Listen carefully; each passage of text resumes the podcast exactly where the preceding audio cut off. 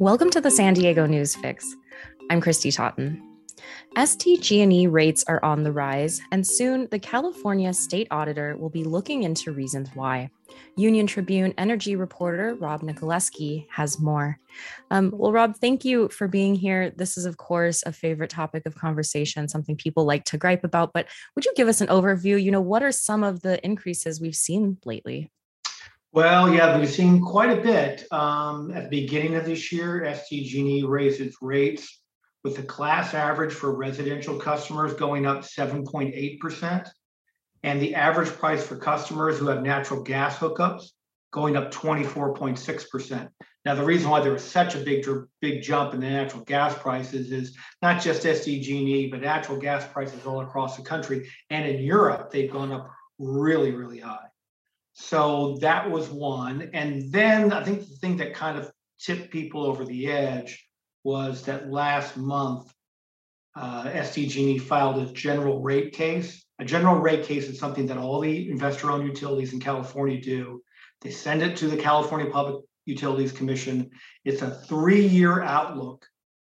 And for SDG&E from the years 2024 to 2027, they're requesting a rate increase of another 8.7%. So I think that's kind of what's gotten people, we're already a little bit irritated because we do have very high rates. In fact, the National Labor Relations Board has a breakdown of rates all, all across the country. And according to the BLS, San Diego, the San Diego area has the highest rates in the country. What does SDG&E say about the rate increases? I'm sure you know they'd like to think they're not gouging us, and they know they're raising rates at a time when it's it's hard for people to pay their bills. So so why are they doing this?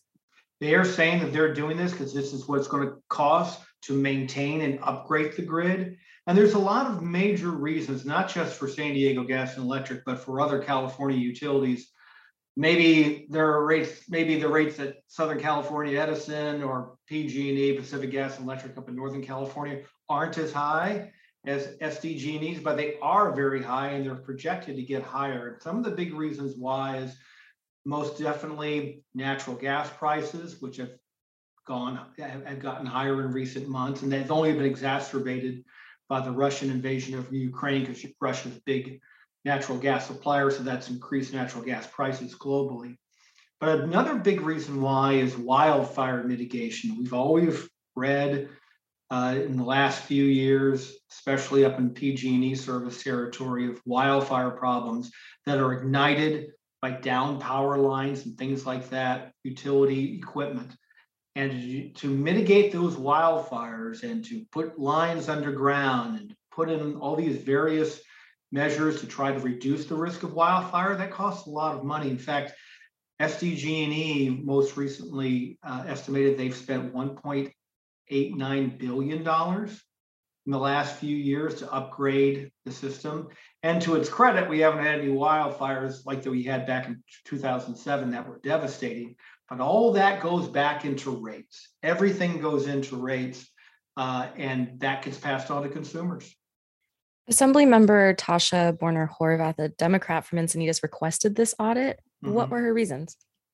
Basically, she's been hearing it from her constituents. She said she said that uh, her constituents were saying we're already paying a lot. Inflation is raging, and she. I had one quote from her saying that she got a call. This was during a committee meeting hearing that she had last week where she said, uh, I got a call from people saying, quote, I don't know if I can keep the lights on or feed my kids. So that's something that um, has been front of center of politicians' minds, of consumers' minds, and the California Public Utilities Commission has been hearing it as well. Uh, so the audit has been approved. They say it will take maybe seven months to to be completed. What will it look into? What are they trying to find out? They're basically basically trying to look into all of the reasons that go into rates. Uh, and like I said, mentioning wildfire mitigation, electric prices, natural gas prices, all that goes into it. Um, SDG&E says they welcome the audit, and so does and, and the audit's not just of SDG&E; it's also of the CPUC, the California Public Utilities Commission, and also the Public Advocates office, which is the independent arm of the CPUC that is supposed to look out after consumers and look out for consumers. So the audit's going to take a look at all the various factors that go into rates, why and how the CPUC approves those rates. And the CPUC at this committee meeting hearing the other day was saying that they welcome the audit as well because they say that the uh, uh, process of going through rates is very transparent. And it is a very long process uh, where lots of stakeholders come in and make their complaints, make their suggestions into whether or not SDG&E or any other investor-owned utility in California is justified in asking for whatever they're asking for. So, what can happen with the findings of the audit? You know, I, I suppose if, if if it's good news or if everything's above board, we'll just move on. But I mean, what if there is wrongdoing or some kind of process that's off? I mean, what are the are the findings actionable?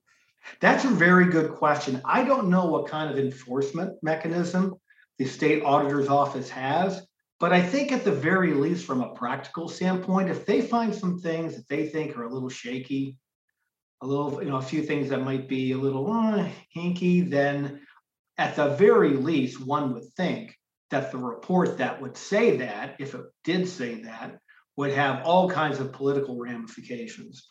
Um, so I think that even if they don't have a, an, an, enforcement um, backing per se, I think just the fact that they, if a report showed something that was amiss, that would have quite an impact. Rob, anything else you'd like to add about this topic? I think that the only other thing I would add is that yes, there's no doubt about it. SDG&E rates are very, very high, but the CPUC is the one that approves those rates. And another thing too is that overlaying all this is California's goal to try to derive 100% of its electricity from non-carbon sources by 2045. And so things that go into rates are not just the cost of electricity, the cost of natural gas, but also these other programs as well, such as wildfire mitigation, programs to help people who are low income to get relief on their utility bills. Also, things like trying to get to 100% clean energy, like the, for example, the, the California Public Utilities Commission instructs the investor-owned utilities to go out and procure 100% clean energy sources like battery technology, and those are more expensive than conventional sources. So all those things factor into this, but it'll be very interesting, I think, to see what happens with this audit. Uh, at the very least, I think it'll give I think it'll give Californians a little bit more clarity. Rob Nikolewski, energy reporter for the Union Tribune. Thanks so much. Thank you, Kristy.